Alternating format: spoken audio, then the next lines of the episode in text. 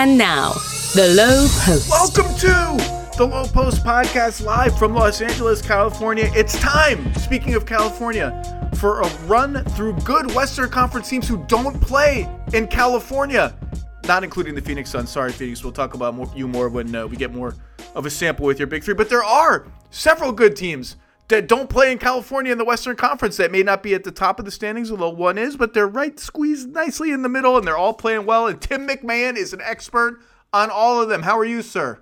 Howdy, partner. Doing just fine. How are you, Zach? I am good. Let me tell you a story, Tim McMahon. I looked it up on my phone. It was in August, maybe September. It was in September, I think.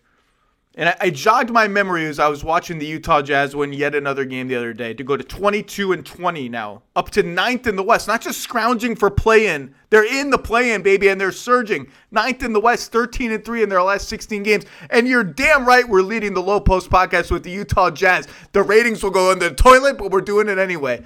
And What's I texted Utah, baby. I texted. I, I looked at my phone. I texted Will Hardy, and here's the text. I look forward to being too low on you guys in the preseason and you being 20 and 15 30 games into the season 35 games into the season. And I te- and I asked Will can I share that story? And he replied like LOL or whatever. We were just spitballing catching up over the summer. And I texted him. I was like that actually wasn't far off. I took no. the under on the Jazz. I felt good about it. And now they're 22 and 20 and they can't lose starting zero. This is very unusual for an allegedly rebuilding team who traded their two foundational pieces for 9,000 draft picks, and it turns out an all star caliber, maybe all NBA caliber player in Lauri Markkanen, and a solid starter in Collin Sexton, who people forget was mm-hmm. along with Agbaji in he was like the last line in the Donovan mm-hmm. Mitchell trade. Um, and uh, and I texted him like, that ain't too far off. Here we are, Utah Jazz, man. Starting zero. Oh, that was the point. Starting zero players, a rebuilding team starting zero players that they drafted. Now that's cheating a little bit because they signed Fontecchio, Simone mm-hmm. Fontecchio, household name. We just use Simone. Um, they signed him as an undrafted free agent, but they, these are just and they're two of them are players the Bulls received in the Jimmy Butler trade, which feels like 10 years ago, Lauri Markkanen and Kris Dunn, who, damn it, I had Kris Dunn on my all defense second team in 2020, which was the last time he got real minutes for the Chicago Bulls. And I said then, and I will say now, I am not sure there is a better guard defender in the world than mm-hmm. Kris Dunn. I don't know what the hell is happening with this team, but they're kicking people's ass. And I'm hoping you can enlighten me a little bit because this team in their last 16 games is sixth in offense, ninth in defense, fourth in net rating. And I absolutely love it. They're fun to watch.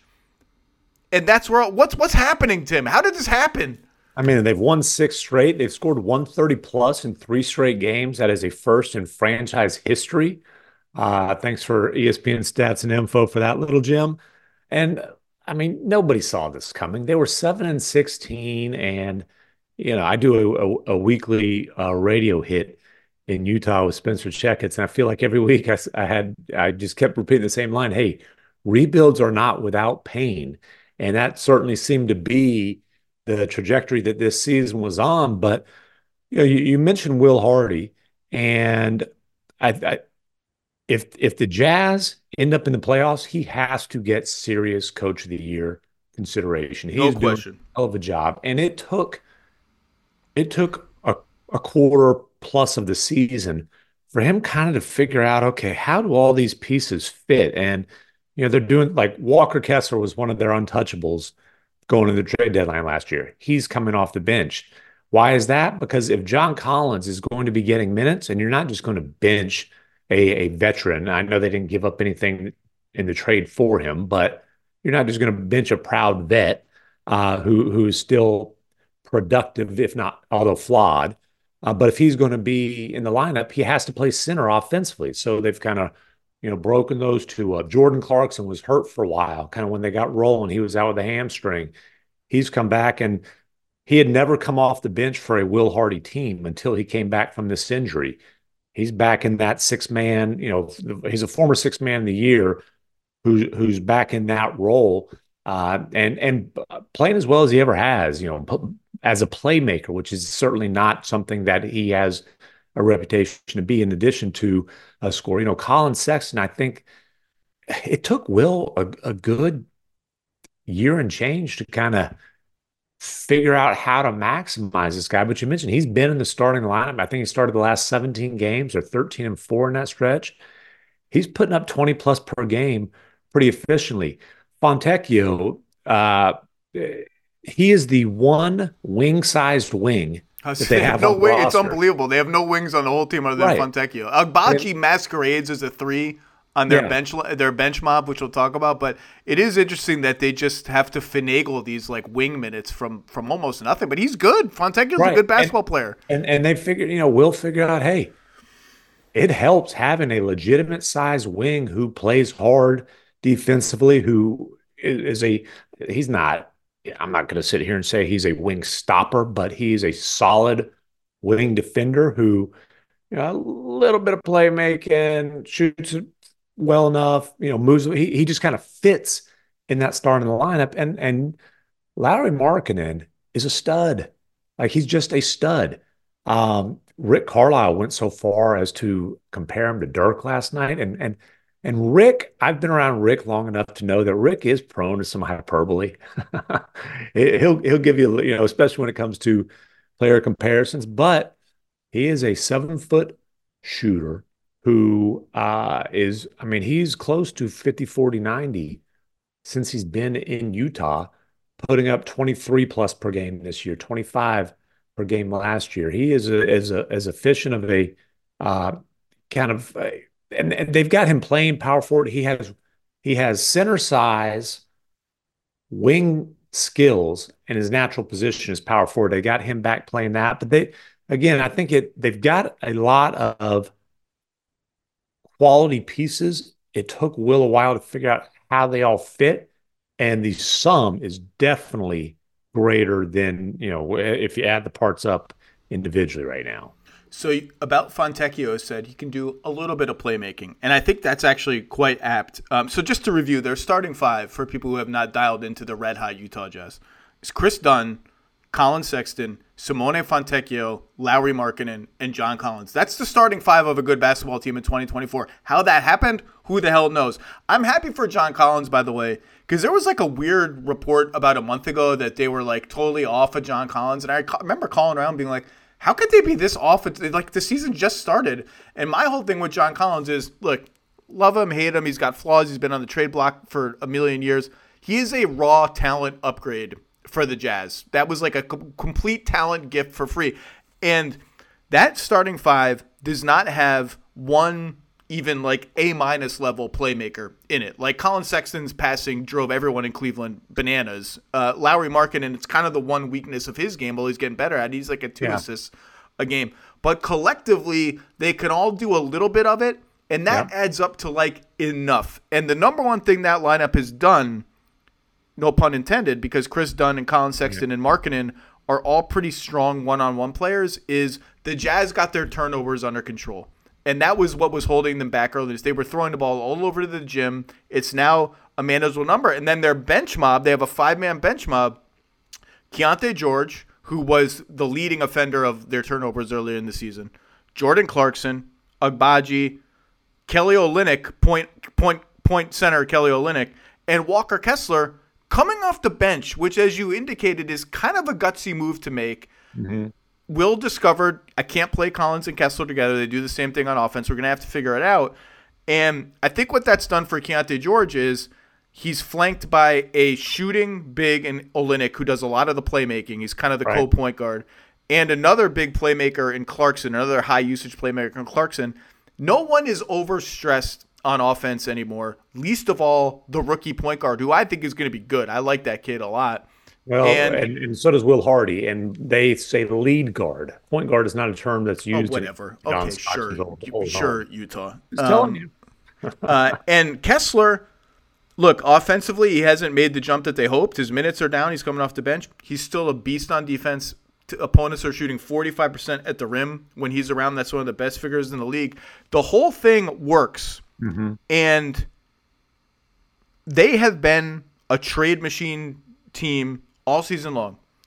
like even teams calling them about Markkanen. Uh, you you said it last week. I said it last week. Like there, I would be absolutely blown away if they trade Markkanen. Here's the point that I've reached with them. Their trade of Mike Conley last year was a death blow to their own team, and they knew it. Like they were not Correct. surprised that that was the case. I don't know what role player trade would have a similar impact on their current team. It would it would maybe be Olynyk, who's got interest. Like I mentioned, the Clippers is an Olynyk team last week. There's going to be a million teams interested in him. Maybe it's Sexton. I kind of hope they trade nobody, none of their rotation guys, because I think they're pretty good. Sexton has two years and $37 million left on his contract. He's 25. He's a good player. Markkanen's only 26. He's a very good player. He's an all star, all NBA level. I don't know if he's going to make the all star team, but if they keep winning, he's going to. Yeah. Um, and Olynyk, look, he's an expiring. He has value. Can you trade him and it's not like crippling to your second unit? Can Fontecchio kind of become the new Olynyk? Maybe. But look, they this I tried to think of comps for a team that conceived of itself as a rebuilding team and just sort of like accidentally became a decent team. And I could I can list you some comps later. Um, I kind of like that they can build up from the middle like this knowing, hey, if Cleveland ever takes a downturn, if Minnesota ever takes a downturn, we got bites at the apple from those teams. Like, I know they envisioned a scenario where their own pick netted them a, a great chance at the next Utah Jazz superstar. Right. I kind of like this team as is. I, kind of want them to keep it because I think they can build up from the middle. I think that's a, a route you can go, particularly with the new lottery odds that are less favorable for tanking. I think this is totally fine. I kind of want them to do nothing.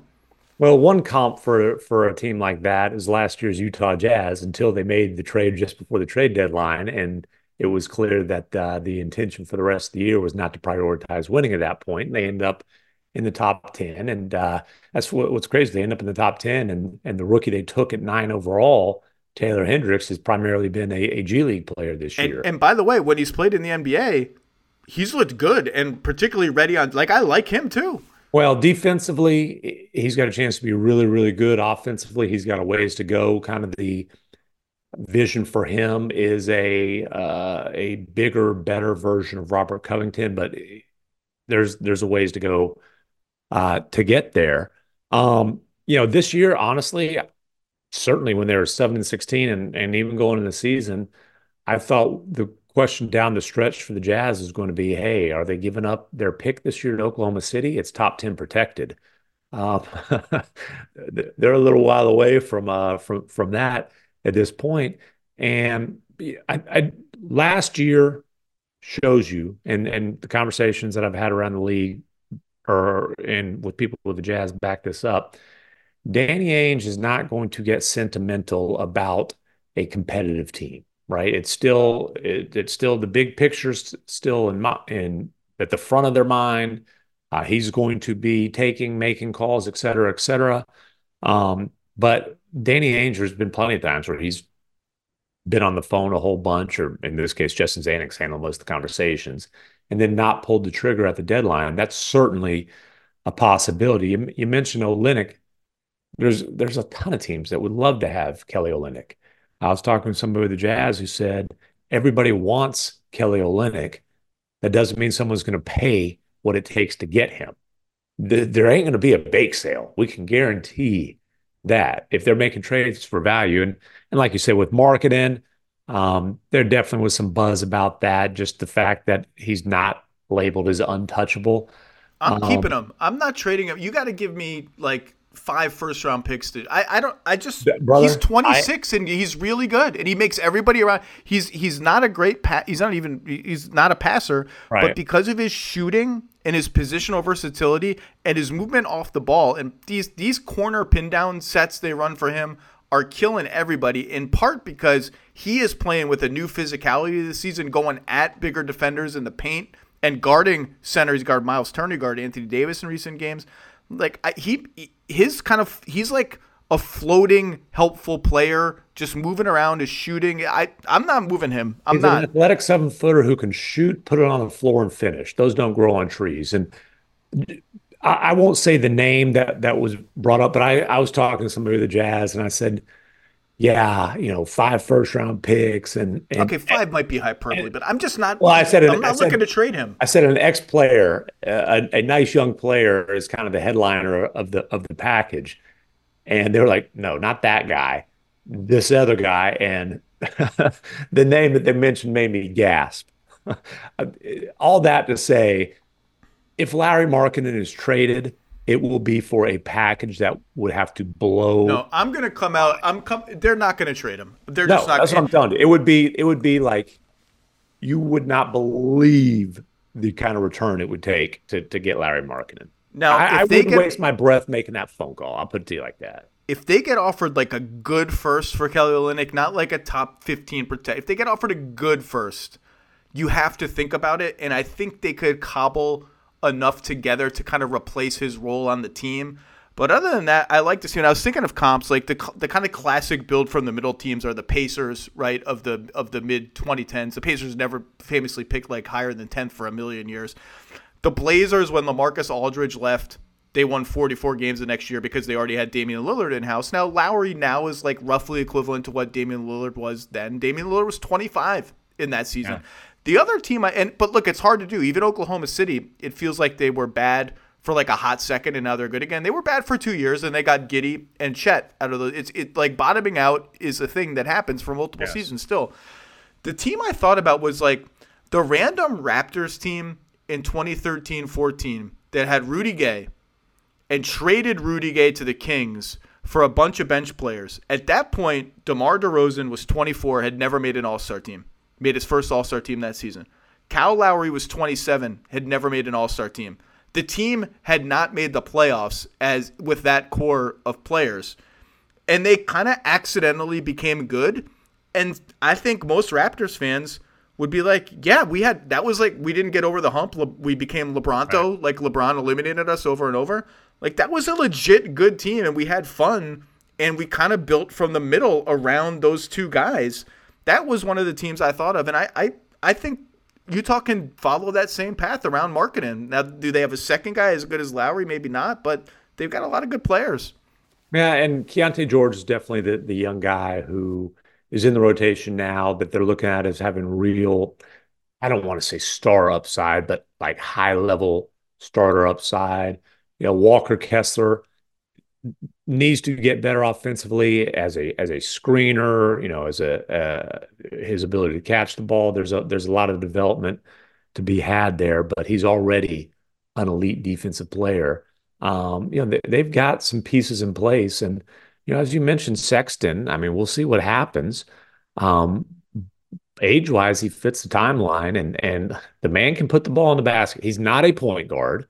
They're not asking him to be a point guard he's putting the ball in the basket at a high, high level. And they just, for a, a team of kind of, uh, you know, I don't want to say leftovers or misfit parts, but, you know, a, a team of, of guys, most of whom have, have bounced around a little bit that, that's kind of been, uh, been thrown together. I, I, think they've got a really good culture, and there's you know right now they've got ten guys while while they've been on the stretch, ten guys that are playing right around between twenty and thirty minutes, and there's no whining, there's no moping, there's no you know complaining about touches or minutes or all those kind of things. Walker Kessler's not pouting because he's coming off the bench. Clarkson's not crying about hey I established myself myself as a starter, all those kind of things, and they're letting Will Hardy coach them and I, I do think they're overachieving right now, but that's a that's a credit to not just the coaches, but to the players who are uh, you know willing to go along with this and and and, also to to adapt. It's not like the rotation's set in stone on a game to game basis. They're willing to to buy in and adapt on a you know on a on a night to night basis, and that's not always the case in the NBA. Lauri Markkanen's having a great season. Listen to him talk on listen to him talk on defense so you can hear it even over the TV. He's talking veer, veer. You hear him say that a lot. That means veer back on the pick and roll, like late switch. Kris Dunn's the best in the league at that. Anyway, let's switch gears and talk about your hometown team, the Dallas Mavericks. Again, kind of just floating in another world in the middle of the West, not receiving a ton of attention. I think it is a home run for them to be 24 and 17 with so that's 41 games. Kyrie and Luka have played together in 20 of them. And Right. 24 and 17. Eighth in offense, 18th in defense. As you have pointed out recently, they've been a borderline top 10 defense now for the last month. They are one of five teams in the NBA to, as we are recording this early in the morning on January 16th in LA, to not have a lineup, any lineup of five players crack 100 minutes so far this season. They've the had other 23 starting lineups in 41 games. The other four teams are Charlotte, Memphis, Miami, who has just been injured up and down, and the Spurs. So that's the company you're in with not having a lineup play that many minutes together. Kyrie is absolutely balling out at an all star level, carried them to wins over the Knicks and the Pelicans in the last four days 26, 5, and 5. And they do play, it's not like beautiful synergy, but uh, when they're on the floor together, the offense is really, really good. Um, it's interesting that we have reached 41 games. I don't. What is the starting lineup of this team? Like, do we know Well, what everyone is? Like, we know. We know three. We know three. No, the two stars I and can tell you Lively. I can tell you they're fine. And by the way, you mentioned 20 games, Luke and Kyrie, 16 with Lively with the with that duo. I mean, that's that's their core three guys. Lively is is part of that. Who who They're are the other two five. starters? They're 11 and 5 in those games. Derek Jones Jr. on a minimum, and uh, Dante Exum, who I, I think I might have my exceptions eh, on a slice of an exception, a, a $3 million year player. They got to the point. That Because- was that's my guess. That's my Well- guess as of now. No, I'm, I'm telling you, that's that's the plan. Like that's coming. That's Jason Kidd on the record. That is the plan. Um, they got to the realization of, hey, we want Exum and Jones, their two best on-ball defenders. Um, Exum has become a solid three-point shooter. That's something that happened when he went back to Europe or over to Europe for a couple years. And they they like having that third guy with some playmaking ability uh, in that starting lineup, and they and they came to that realization because Exum was so damn good playing with Luka, while Kyrie was out with that heel contusion that sidelined him for uh, for most of December. And so, hey, Kyrie's back. We we think we figured out this five man uh, starting lineup that's really going to fit. Here we go, boom, Utah, and then Exum got hurt in the first half of that game. He has a Just they can't let him play in Utah. Just it's cursed. Just don't It's- let Dante it's Exum set foot on the floor in Utah. Yeah, and, and at first they said heel contusion, and then they changed it to a sprain of the plantar, um, which means there's a minor tear in it, which, you know, it's going to take a little bit of time. I don't know exactly how long. Jones actually sat out last night with a contusion. Luke has been out with a sprained ankle. I mean, they've been killed by injuries, but that that's their that's the five man starting lineup that they plan to go forward with. and I, you know, Jay Kidd said, "Well, we're going to California. Hopefully, that sea breeze can can help us get healthy." That's But, right. uh, I'm going to see them tomorrow against the Lakers. I think uh, that's exciting. Yeah, but that that that's the group, and um, you know they got Maxi Kleber back. He missed two months with a dislocated pinky toe that kept on popping out. Um, they got him back. I'm sorry. The to- the toe the toe kept on popping out. That sounds horrible. Yeah, it's it's not a pleasant thing. It's like, how do you miss two months with a toe injury? Because it keeps popping out of place. That's how. Uh, every time they thought he was close to coming back, it seemed like the thing popped out. Um, but he, he's he played the last couple of games, and that's gives them some some flexibility there. Uh, we we all know what he meant to their West Finals run. You know, to their to that team being a top seven defense uh, in the league. Grant Williams now coming off the bench. Um, it, it's an if they are an average to above average defensive team, which they have been for a while, and they've got their three main guys healthy, and I am counting Dereck Lively the second as a main guy, then they have a chance to be dangerous in the West. No, uh, absolutely. Like again, the race for the top six. That's what we're talking about today. Is like the, the, I think the top four is going to be what it is right now, and then the race for those last five and six spots is going to be fierce. Dallas is is dangerous, and they're dangerous. Like they could win a round and be a dangerous second round opponent to one of the heavyweights in the West. Like that's how good their two best offensive players are. And if they have Lively, I want to give him a little love for his offense, and it's so much beyond dunking. My favorite thing about him is you trap one of those dudes on the pick and roll, he catches the ball 14 mm-hmm. feet from the rim.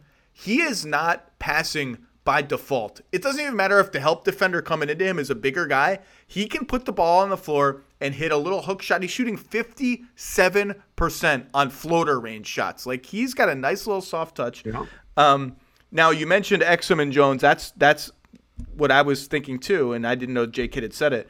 That lineup has only played 26 minutes together. They're plus 35 in 26 minutes, which is kind of like mathematically impossible to be that much of a plus in that little time.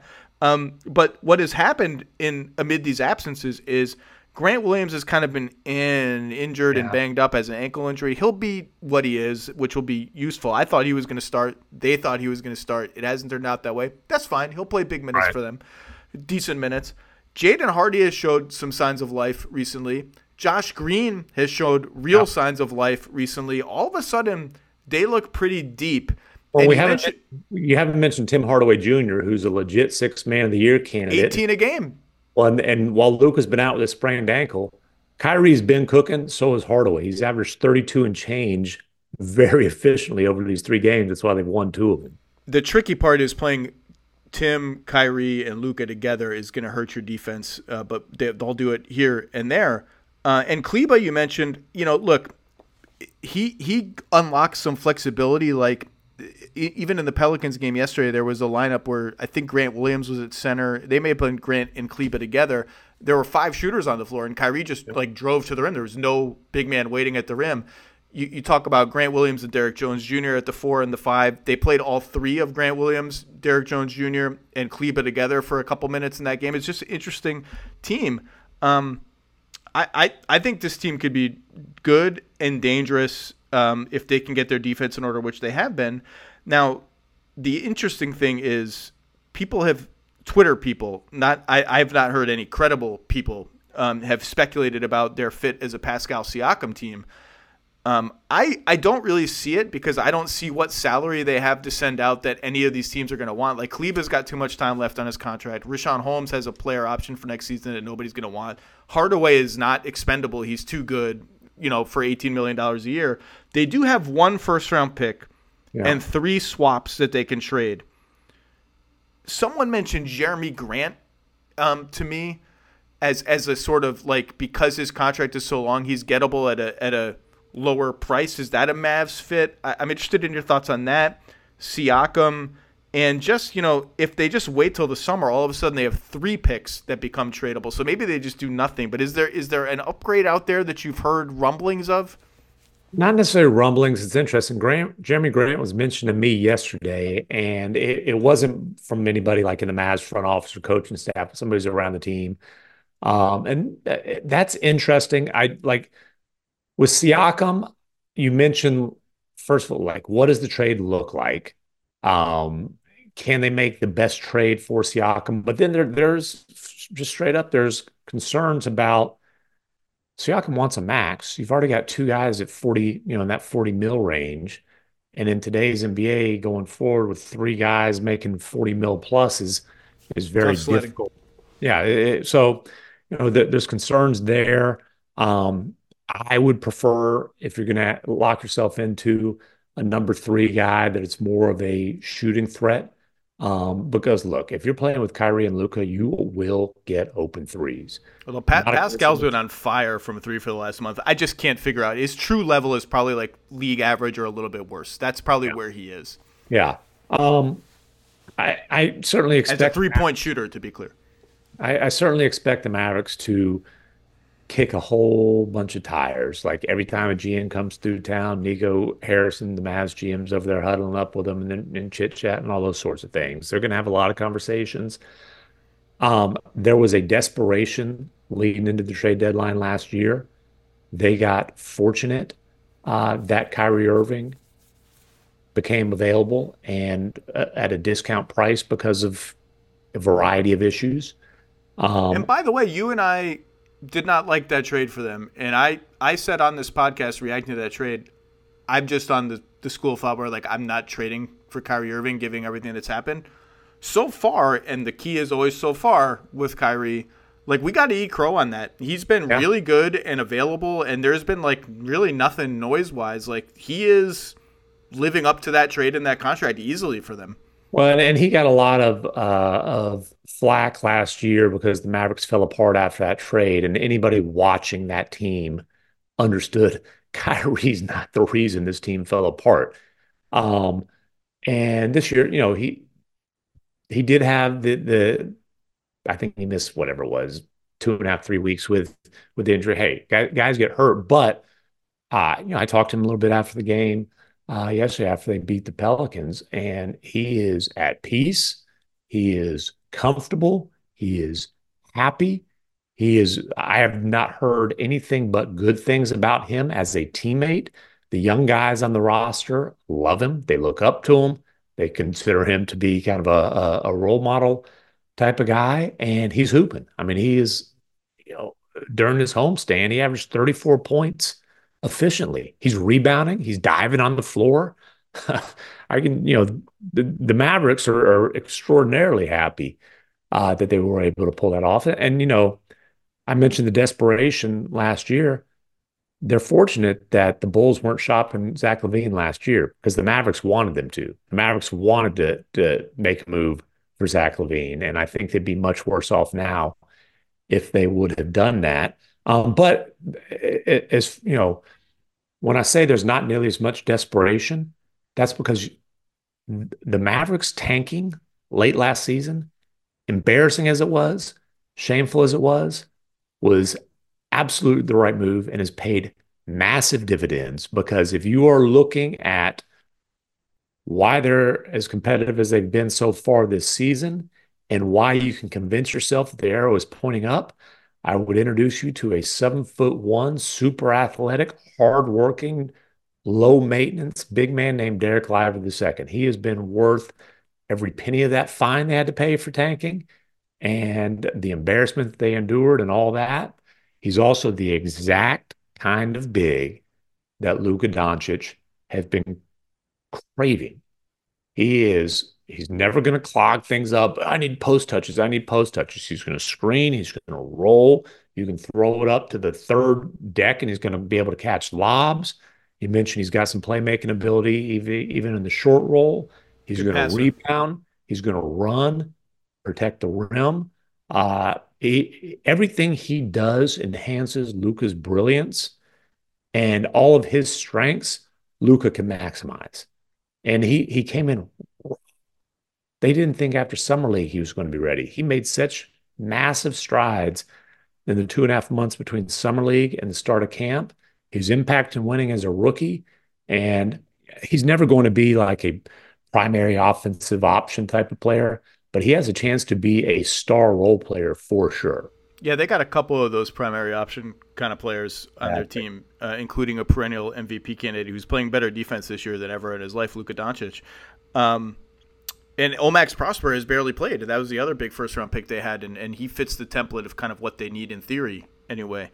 I don't know that I've heard a name, even just spitballing like you and I were just were about Jerami Grant. Like I'm not rushing into. I just I don't think Jerami Grant is good enough for me to rush in to that contract if I'm the Mavs. As much as I might be hungry to win now because I got to win now, guys.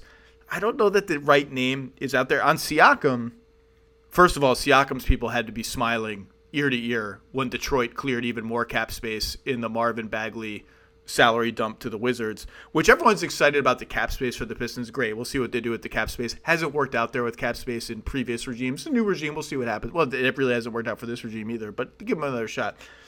How about eating the mulligan on the Marvin Bagley contract, which was inexplicable the moment it was everyone around league was like, "What? Three years, thirty-six million for Marvin Bagley? How did that happen?" And now, whatever years later, months later, whatever it is, they have to trade two second-round picks and a useful-ish role player just to get out of that contract. How many big men contracts are the Pistons going to have to eat picks to get out of in the next five years? Um, I'll say this: as far as Marvin Bagley, the third Mulligans go, this is not the most painful one. I would say the Kings taking him a pick before Luka is a yeah. bit more painful. anyway, anyway, no Kings besmirching here. I, I think see, you, know, you guys talked on the Hoop Collective last week. I, I listened. Uh, I have a bone to pick with you, by the way. Off. oh, I, I, remember taking a shot. I don't remember exactly yeah, what took a shot at me. Um, uh, it was a good natured shot, but it was a shot. Um, it, you mentioned like, look, Pascal's next contract is baked in to whatever yeah. team decides to trade for him, and I do think he's going to get traded. I don't know when or where, but it seems like that's where we're heading. We talk to people around the league whoever trades for him is going to have some idea of his desire to resign there and some idea of the price they are willing to pay I, to I get an idea of the price. yeah, it might be the whole damn thing. Dep- you know, he, obviously, if he gets traded from the Raptors, you can't make All NBA and get this supermax. That you can only get that on your homegrown team or whatever.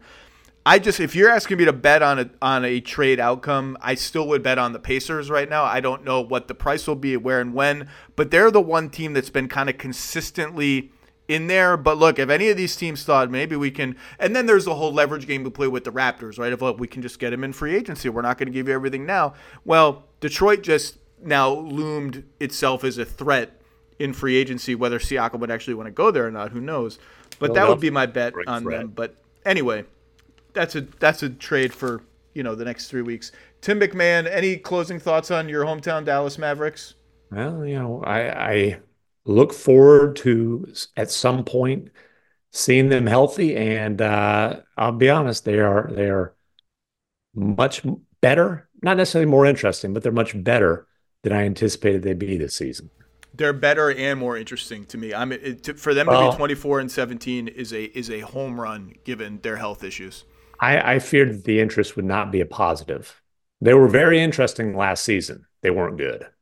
Yeah, that's true. But the interest on that kind of like you can only yell at them so often for tanking and being bad. Like it kind of expires. This is more interesting. It can go in a number of different directions. Tim MacMahon, thank you, sir. We'll see you around. I appreciate it. Adios, amigos.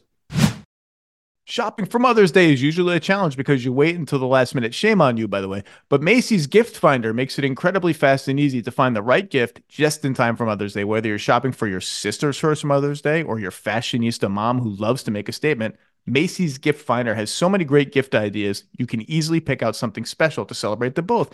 You can shop by price, anywhere from 25 bucks and under to 100 bucks and under.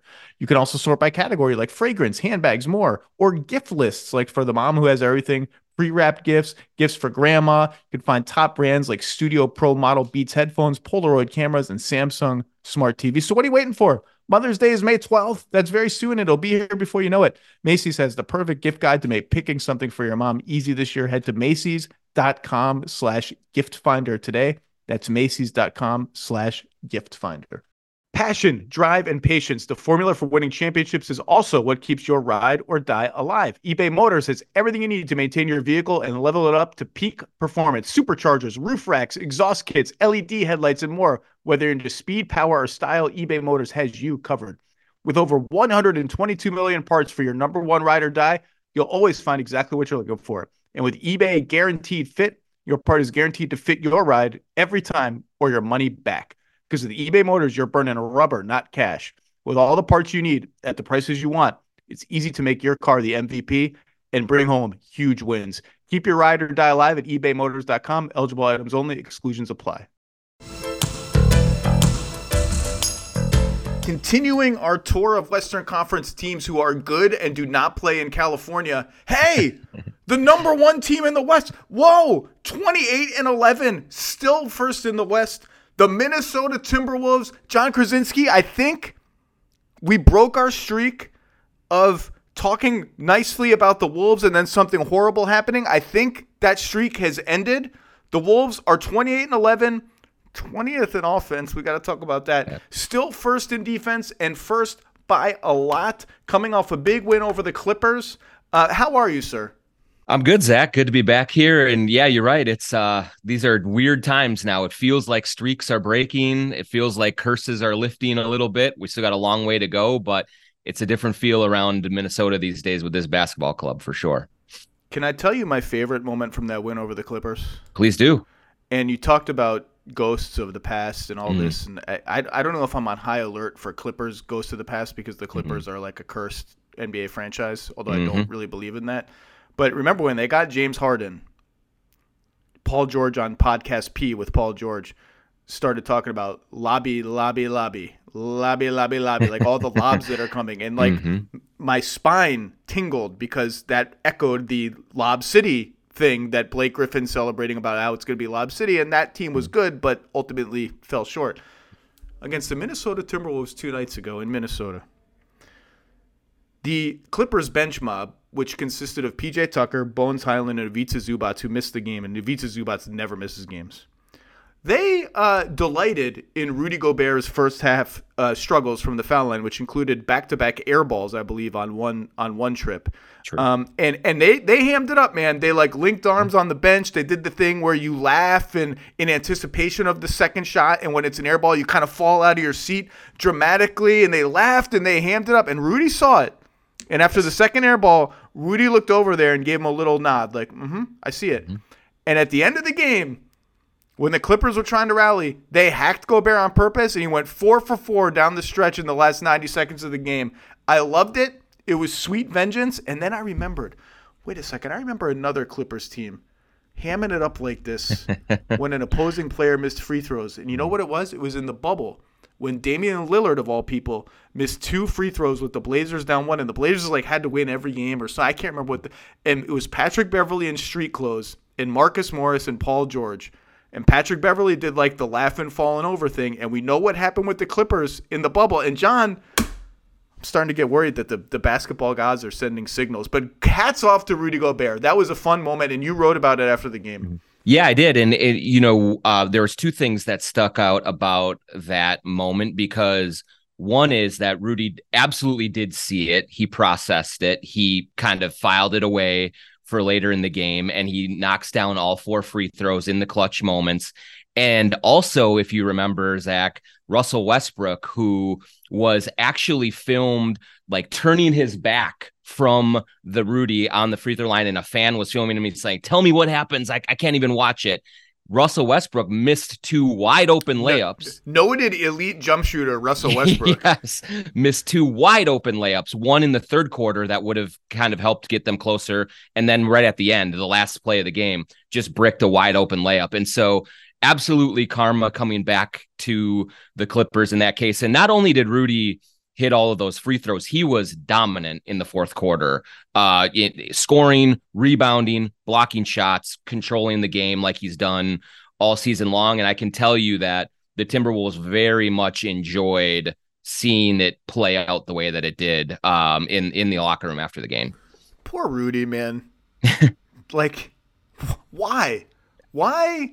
Is it because he's tall and a little bit awkward? Is it because Yes. he's French and I don't like? I don't under. It's there. Everybody. Rudy is like the NBA's most decorated punch punching bag Yes. in history. I was gonna say punchline, but he's not a punchline because he's a very good player. He's gonna be probably gonna make the Hall of Fame. I mean, you don't win four, three or four defense players of the year, you get in the Hall of Fame unless you're on his team, he becomes this target for mockery that like everybody just mocks him all the time, and he just has to grin. And, now look, he brought it on himself a little bit with the COVID stuff and and you know licking the phones or Sure. whatever he did, or breathing on the phones. But man, all that guy, he's trying his best from the foul line. Everyone's laughing at him, and then he then he comes back. He has been the best defensive player in the uh, in the league this year. He is the front runner for defensive player of the year, and he should be. And this team like their defense has stood the test of time. This is a legit elite number one by two whole points per hundred possessions, which is a lot. It's a very good defense. And you wrote a great piece. I want you to expound upon this a little bit.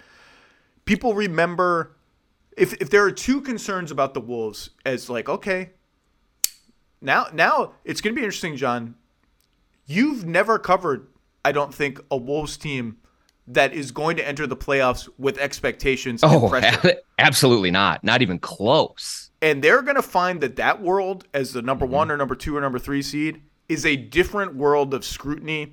and pressure and if that first round series whoever it is against is 1-1 or they're down 2-1 it's going to get loud and nasty real fast but if there are two concerns about their ability to withstand that in the playoffs i think the cliche concern would be well rudy gets played off the floor by small ball lineups in the playoffs um, that's actually not the one I'm concerned about. We'll get to my concern later.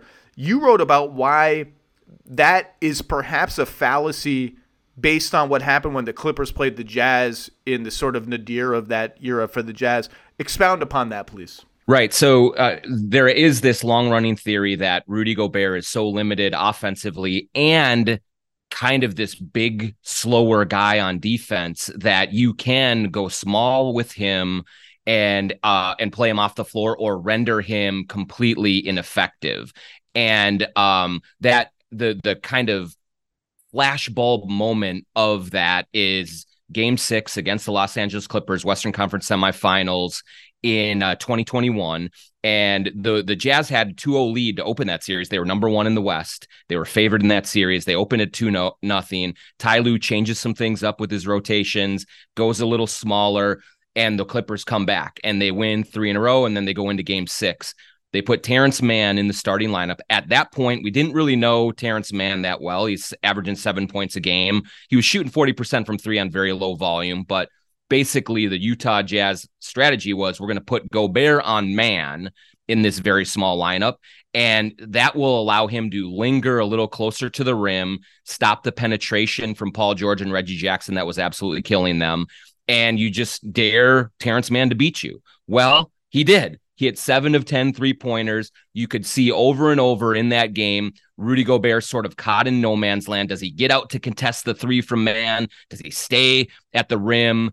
And and and try and shut off the uh the, the penetration and it was just drive and kick drive and kick drive and kick Mann 39 points clippers come back to win and that brought a ton of scrutiny onto Rudy Gobert. Look at this guy. He can't he, he can't perform in the playoffs against small ball lineups. He's an oaf. He's he an can't oaf. move. Yes.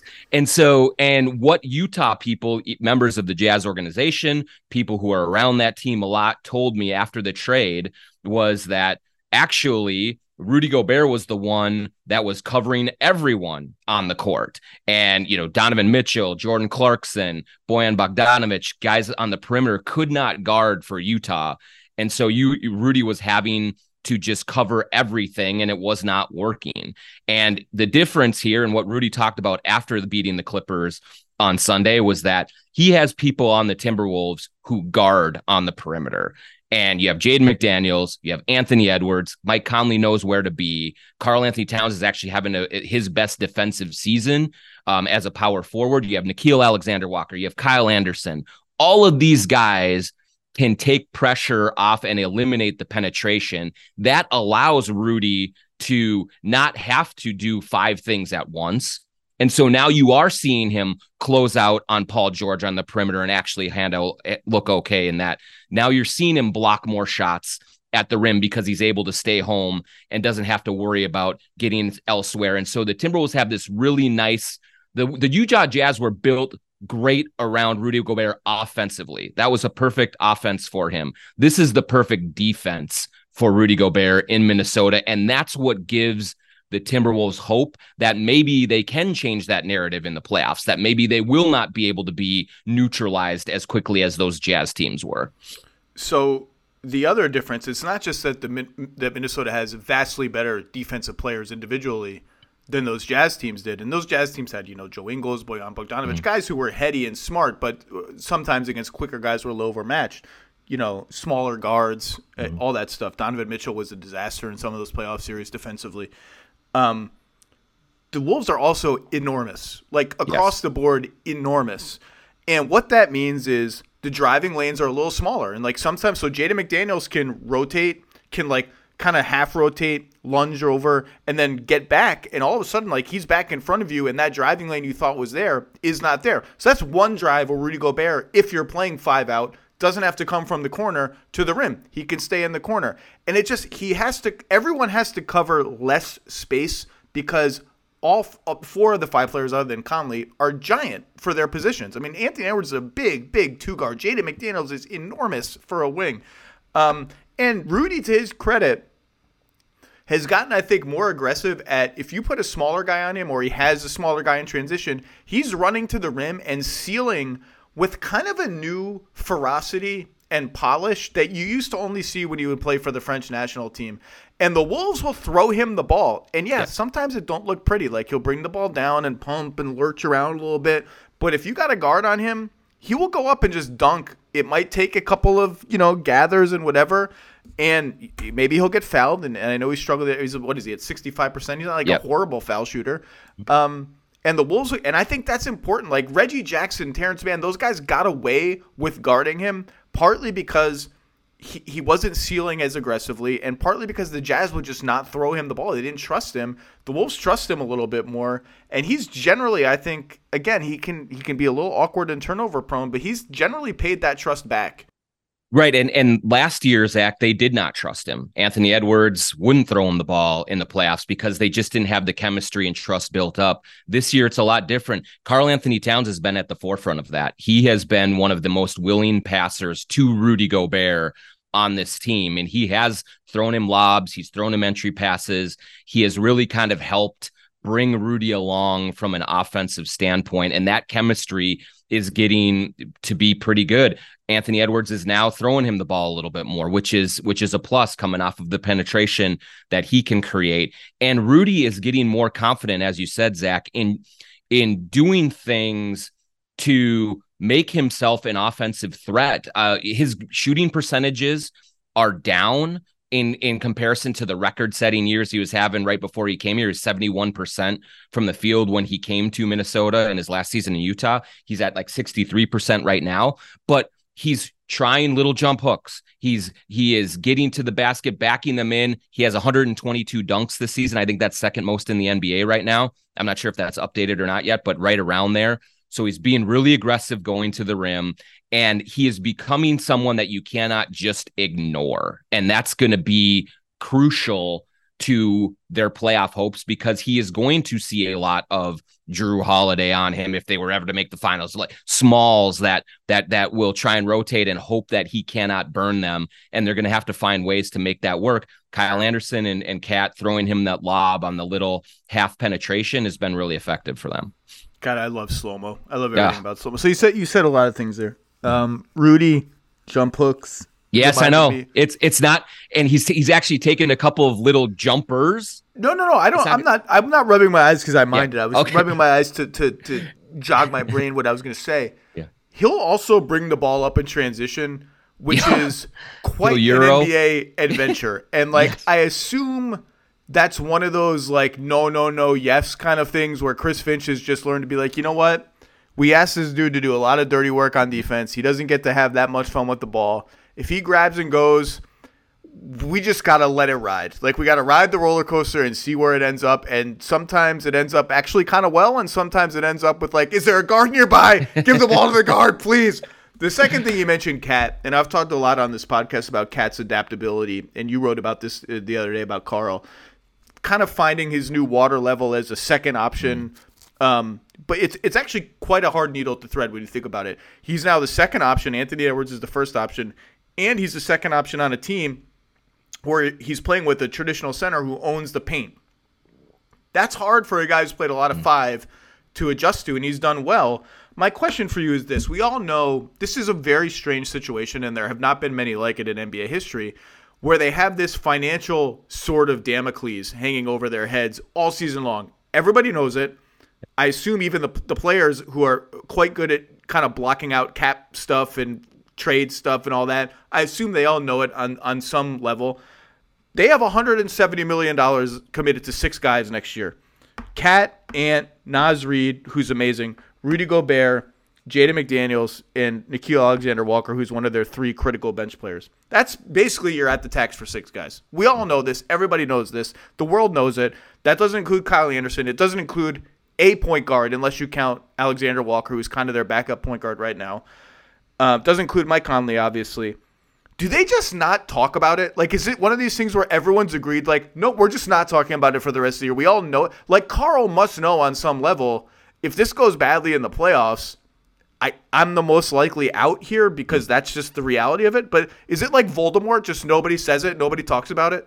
Yeah, I think it's it's uh, the players have done a good job of not acknowledging it. Um, I, Karl absolutely understands the dynamics that are at play here, and he knows that there's plenty of chatter about trades and and the future of this team and and all of those things. But I think right now, because of the level of success that they're having on their court, they're able to shut that out a little bit more. If they were their typical Timberwolves that were hanging around the the um, play-in tournament type of of seeding and scratching and clawing, I think you would feel a lot more pressure internally in the locker room. Uh, and then I think the other part that that it has allowed team the the players and coaches to really not make that front and center is that it's still you really just don't know how this whole ownership situation is going to play out for those who are unfamiliar Glenn Taylor has agreed to sell the team to Alex Rodriguez and Marc Lore. They have uh, the Alex Rodriguez and Marc Lore have until March, I believe, to make their final payment and then go through legal approval to become uh, majority owners of this team. And all signs are that it's going in that direction and that things are going to play out that way. But we haven't seen what Lore and A Rod want to do and how uh, financially aggressive they're going to want to be. If this team goes to the NBA finals, can I see this team paying a big tax and trying to ride it out for a year or two? Yes, I can. If the team flames out early on in the first round of the playoffs and gets upset, yeah, then I think there are going to be real hard questions to to ask and probably going to be some changes that are made. But I think most of the players have just put that out of their mind right now and said, we're we have, you know, for Cat, he's been here nine years and he's lost a lot and he's been through a lot of dysfunction. And so there's a part of him that's sort of enjoying this moment right now of real success and kind of showing the rest of the league that he can be impactful on a very good team. And however it shakes out it shakes out. But uh, for i have not sensed anything really within the team that that says you know we're on borrowed time here. I think they're just going to let it all play out and see what happens. So a, a number of people have cautioned me this front office executives from other teams to be clear said you know everyone's talking about this tax issue i've called it the financial sword of damocles like that tax they don't have to pay that tax until next season is over. Exactly. So like you can go into next season way over the tax and see what life looks like in January a year from now and figure it out ahead of the trade deadline. They don't it's not like this summer they have to preemptively get under the tax. It would be helpful, but they don't have to. Number 2, obviously it goes without saying, I'm just going to be crystal clear. They're not doing any cost cutting trade this season. The team no. is too good. They're going to yes. ride this out and see what happens. Number three, you said if this team makes the finals, do you pay a tax bill? If the answer is not yes to that, like if this team makes the NBA finals, do you keep everyone together and pay the tax and build the team around? If the answer is not yes, the new owners should sell the team immediately. Okay? Right. Because if the team makes the finals, you just keep every you keep all the core guys and you try to make the finals again. That's it. By the way, you can this is how broken my brain is just every time anyone, and it just happened with you, says the words Alex Rodriguez, the first thing I think of is Bronson Arroyo. Still yes. to this day, 20 years later, I think of Alex Rodriguez cheating like a typical New York Yankee cheat, trying to knock the ball out of Bronson Arroyo's hands at first base in the greatest comeback in the history of sports and then apoplectic like a like an NBA player actually like who I, I didn't foul anybody. How what is the oh the replay shows that I clotheslined a guy in the head? Well I didn't do anything. A Rod I will never get I don't know where Bronson Arroyo is today. He could be the manager of the Red Sox for all I know.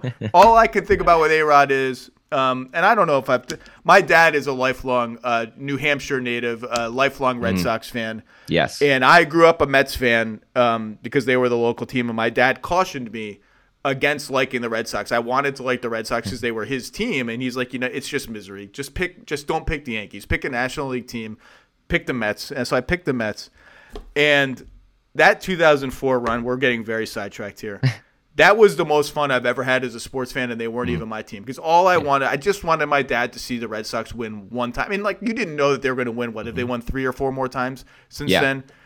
I drove. I was covering night. I was on the night police beat for the Stamford Advocate newspaper. and I told them all as long as the Red Sox are alive in this series, I'm leaving work early and watching the last three innings of these games with my dad.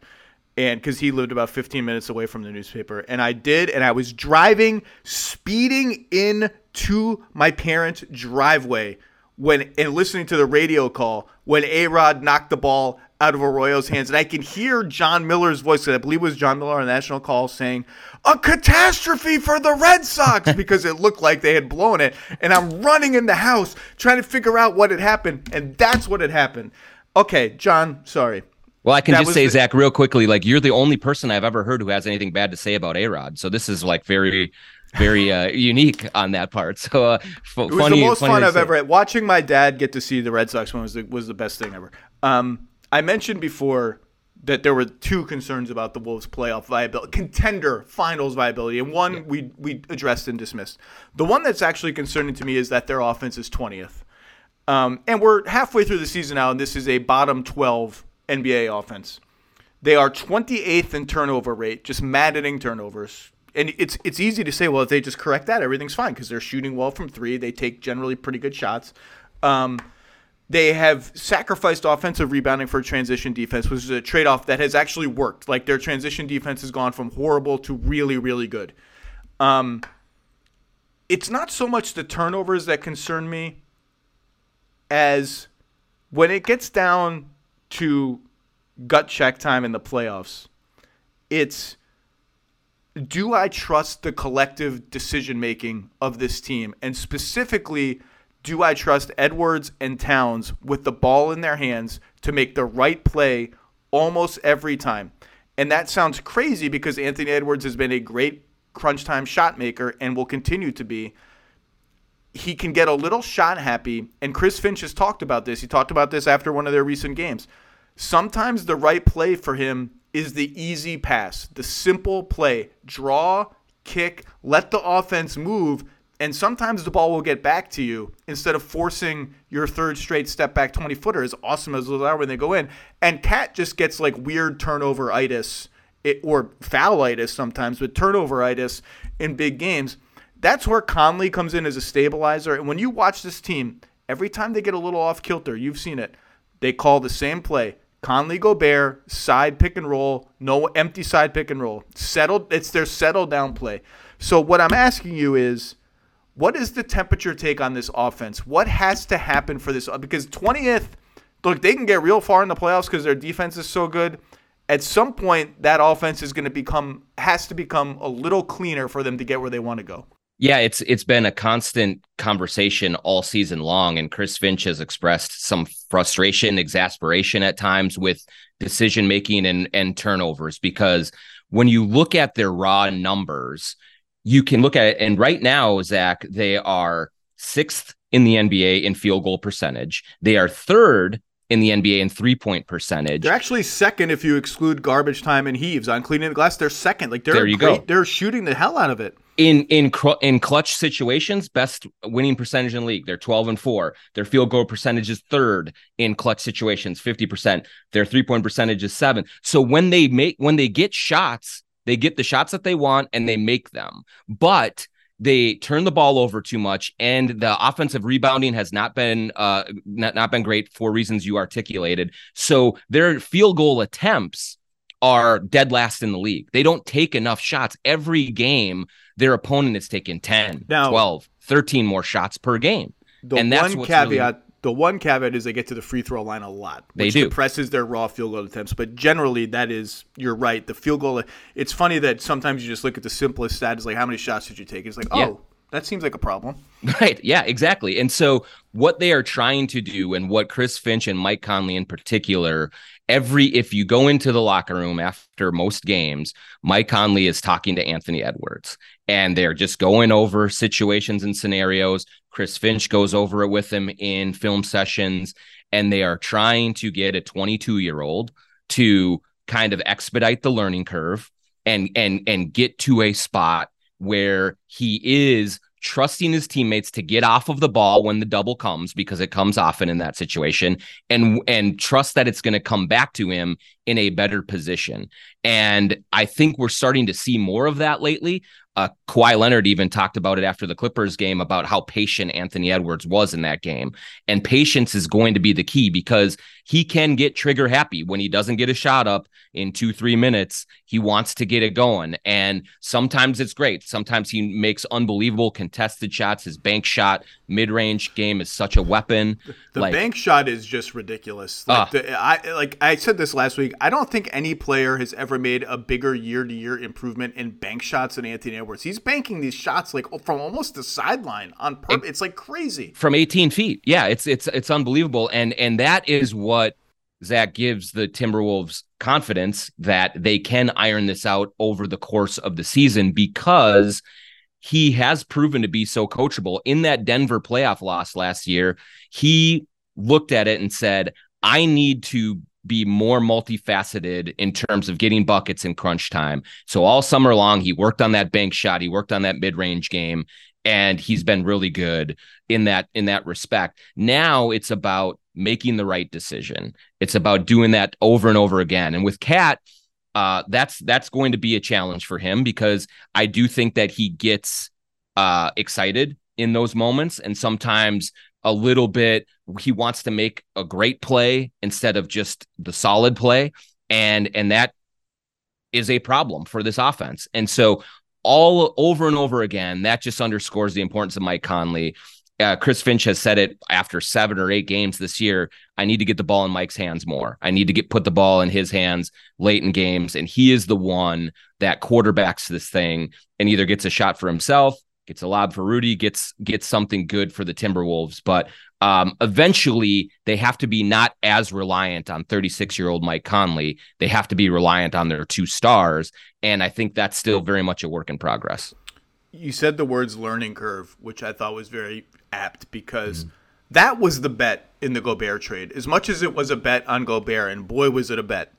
It was a bet on like, all right, we got to win immediately. Like that's the bet we just made. Rudy Gobert is almost thirty. We gave up every first round pick in perpetuity essentially for him.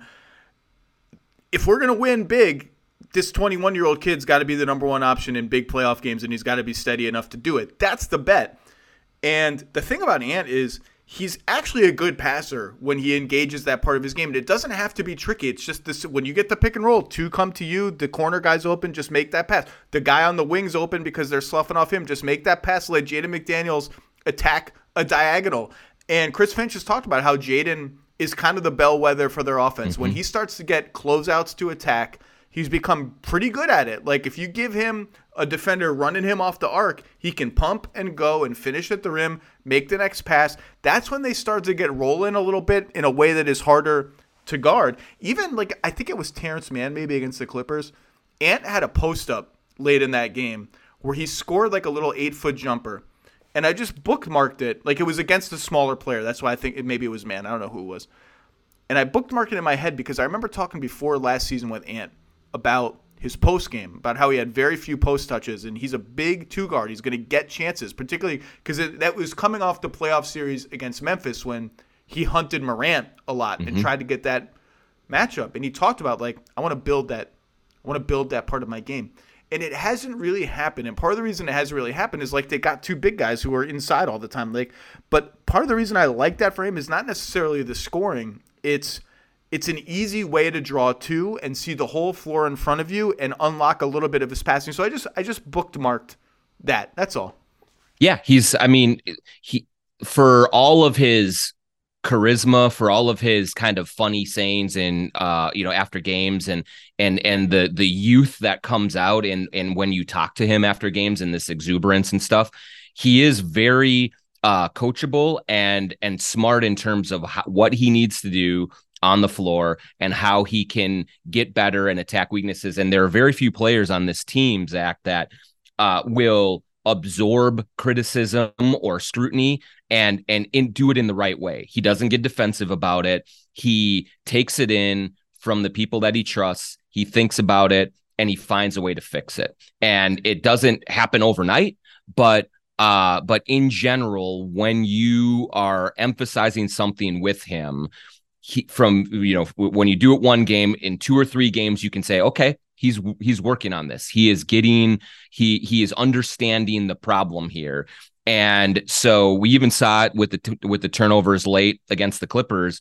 One rushed shot one throwaway in transition just like that's still a 22 year old that wants to go for the kill shot all of the time. He loves to stick the dagger in and that is admirable um, it's a great quality for a number one uh, offensive player to have, but there's also a way to find the right spot so that you can make sure you make contact there instead of flailing. And he's still working on that part of it. Real quick, um, one of the reasons to really like this team, there's a stability to its its base. Like its floor is pretty high game yes. to game because of its defense because it has a very set in stone eight man rotation. The starting five, then Naz Reid, Kyle Anderson, and Alexander Walker off the bench. And if you just look at, I, I looked at all their different big man combinations, all pairs of KAT Gobert, KAT Reid, Reid Gobert, the three of them, uh, each one as the only big man, which is rare. They don't do that much. They're all very Really solidly positive, except for Naz Reid as the only big man on the floor, which is not something you're going to see all that much. So everything they're doing is working pretty well. Those three guys are rock solid bench players. The ninth guy has like Troy Brown Jr. has come in and give them some good games. Jordan McLaughlin like made his midseason cameo, then mm-hmm. annual midseason cameo give them some good games. They have Shake Milton hasn't been what they hoped for, but he's sitting there just in case. I, that's a eight man rotation is great. They don't have a lot of stuff to trade. Is there any? Is there a move on the margins that you expect them to make or try to make? I, I do expect them to be very active and having conversations. Now you're right. It's it's not going to. I don't think it's going to be for a major move, but there are areas that they know that they need to address. One is, do you need a backup point guard for Mike Conley? They're going to be playing a ton of back to backs over this second half of the season. Yeah, they only Um, played 39 games. They played one of the, fewest games. Yep, right and and and one of the fewest uh, numbers of back to backs as well, and that's all going to catch up with them in the second in the second half of the season. So, do you need someone to steady that out and be more reliable there? Um, that's one area, and then I think the other area is some sort of bucket getter uh, in that second unit because they wanted Shake Milton to be that. Maybe he can still eventually become that, but he's just really hasn't shot the ball well at all, and so is it you know do they go go out and try and find someone like that who can give you more offense from the perimeter and especially from the three point range? Because this team doesn't shoot a lot of threes. They shoot they make 38% of their threes but they only shoot 31 a game. And and they need to i think need to get that volume up if they're going to kind of help this offense improve from 20th into 15 10 area they have to shoot more threes. Karl-Anthony Towns has to shoot more threes, but finding a bench scorer that could do that for them and and come out and and, and outside Naz Reid give them 12 15 points in a game I think is is something that they're going to look really hard at as the deadline approaches here. Look, here's where we are. The The West is there for them. Like, It is. like the the the Lakers, unless the Suns like really figure it out and become the team that everyone feared, we'll see. The Lakers, they're fig- they, they might figure some stuff out. They started this new line or new old lineup last night. Like maybe that works for them, maybe it doesn't. They don't appear to be on track to figuring it out in like a big, super dangerous way. Now you never underestimate them in a playoff setting with those two dudes at the top of their roster. The Warriors don't appear to be anywhere close to figuring anything out. The Thunder are awesome. They have the second best net rating in the league, the best net rating in the Western Conference. They're also young. Like we'll see how they do in their first go around of the playoffs. I think they're really, really good.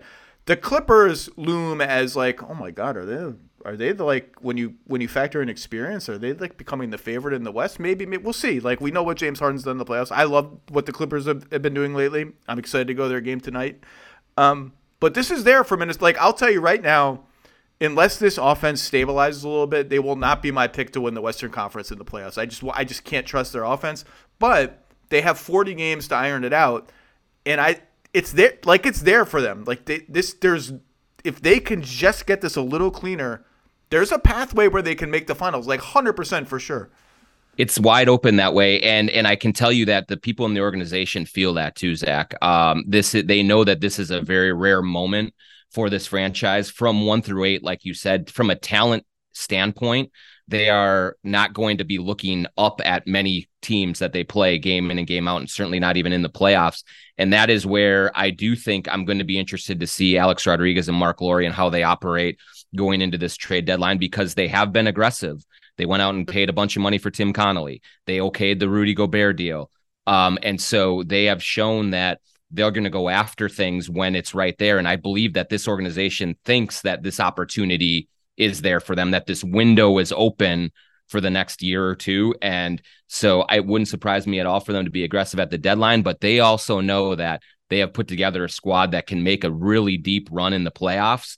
And that is something that just doesn't happen here. I'll just give you this one stat, Zach, that I want. You know, on, on November 30th, they were 15 and four. They were the outright number one seed in the West for 10 days in a row at that point. In their previous 34 years of existence, they had been the outright number one seed in the West for 10 days.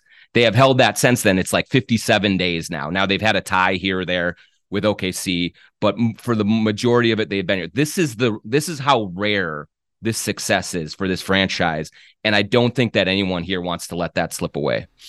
Just don't jinx it, Jon. Just don't jinx it. That's what I do. That's that's it seems what I do in 20 years on this beat. So. All right, Jon Krawczynski. Look, there's just nobody better uh, covering a team than than Jon. Read everything he does covering the Wolves in the general NBA. He has. We didn't get to talk about it. You have an absolutely beautiful story about Ricky Rubio, who just announced his retirement from the NBA a couple weeks ago, and his time in Minnesota. Just ab- like knockout coverage across the board. Thank you for lending us some of your time, and hopefully, I'll see you soon. Anytime, Zach. Thanks for having me.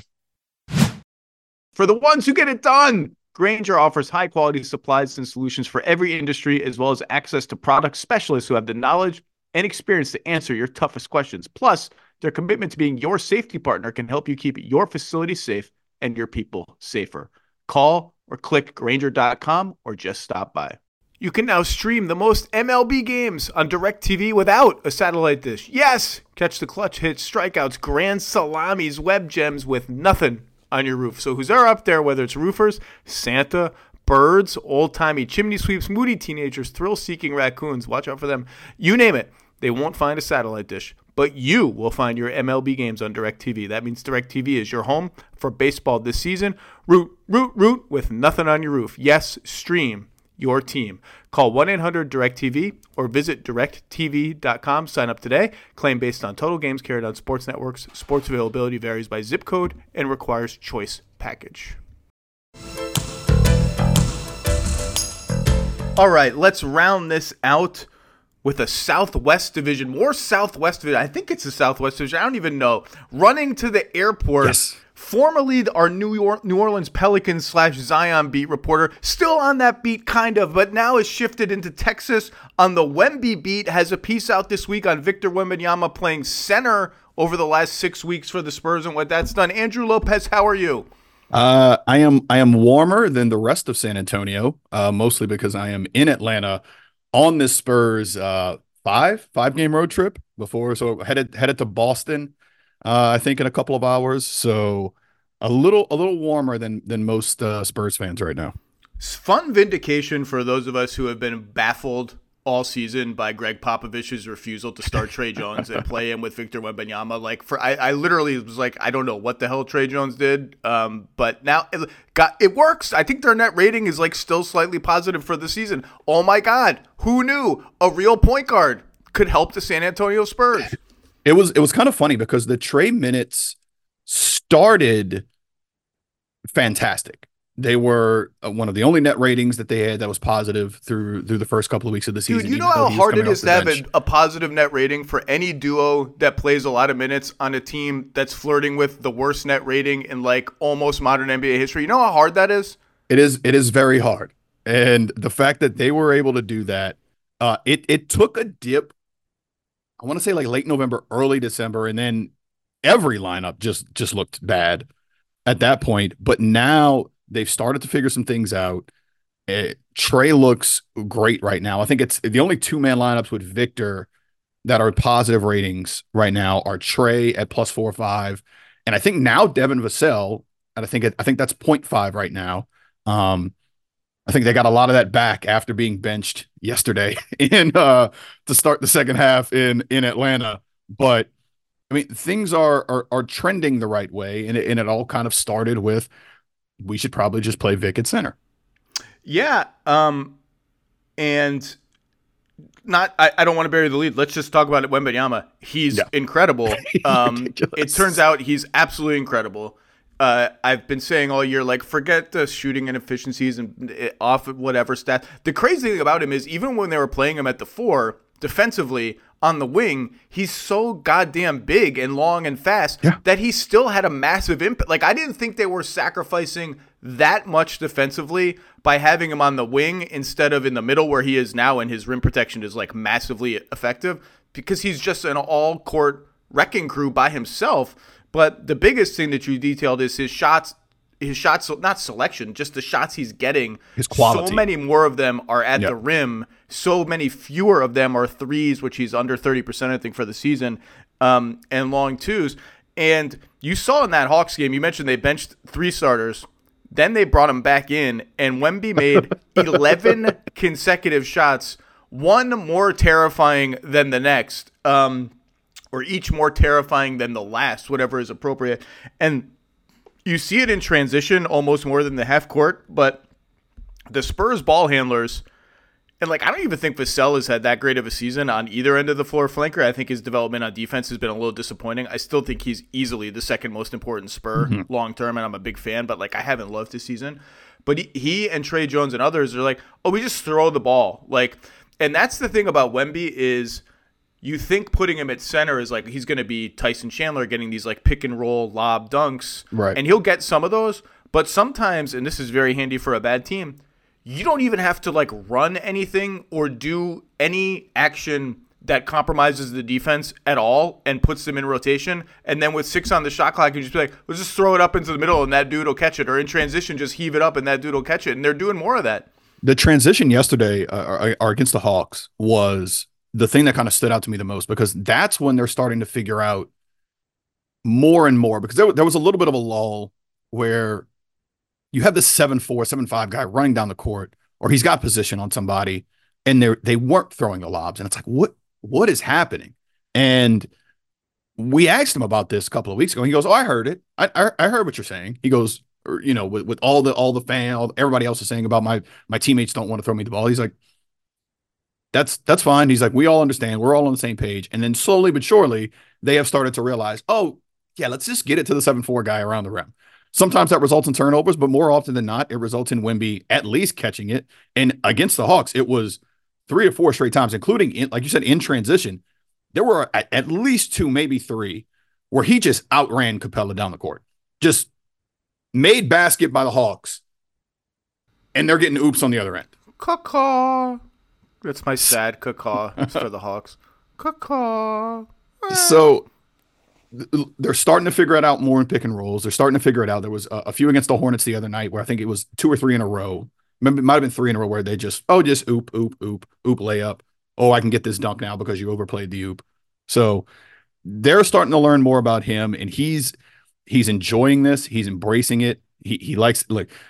I remember it was back in the preseason when a, reporter asked him a question about whether or not you would like to be the screen setter or having the screen set for you as the center. And he took, he's like, I, I, I'm, I'm not a center. He stopped it right there. He said, I'm not a center, but, and then continued on with his answer. He said that back at the draft.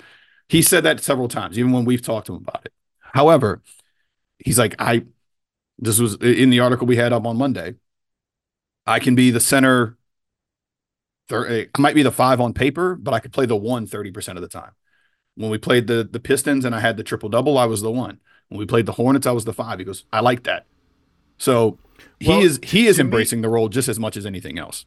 to me, his position is more relevant, as is the case for most players, on defense. You Yes. are who you guard. And if he's guarding the five on the other team, that means he's around the basket. And if he's around the basket, that means he's blotting, blotting out a million feet of space around the rim, and you can't even see the goddamn basket when you get in there.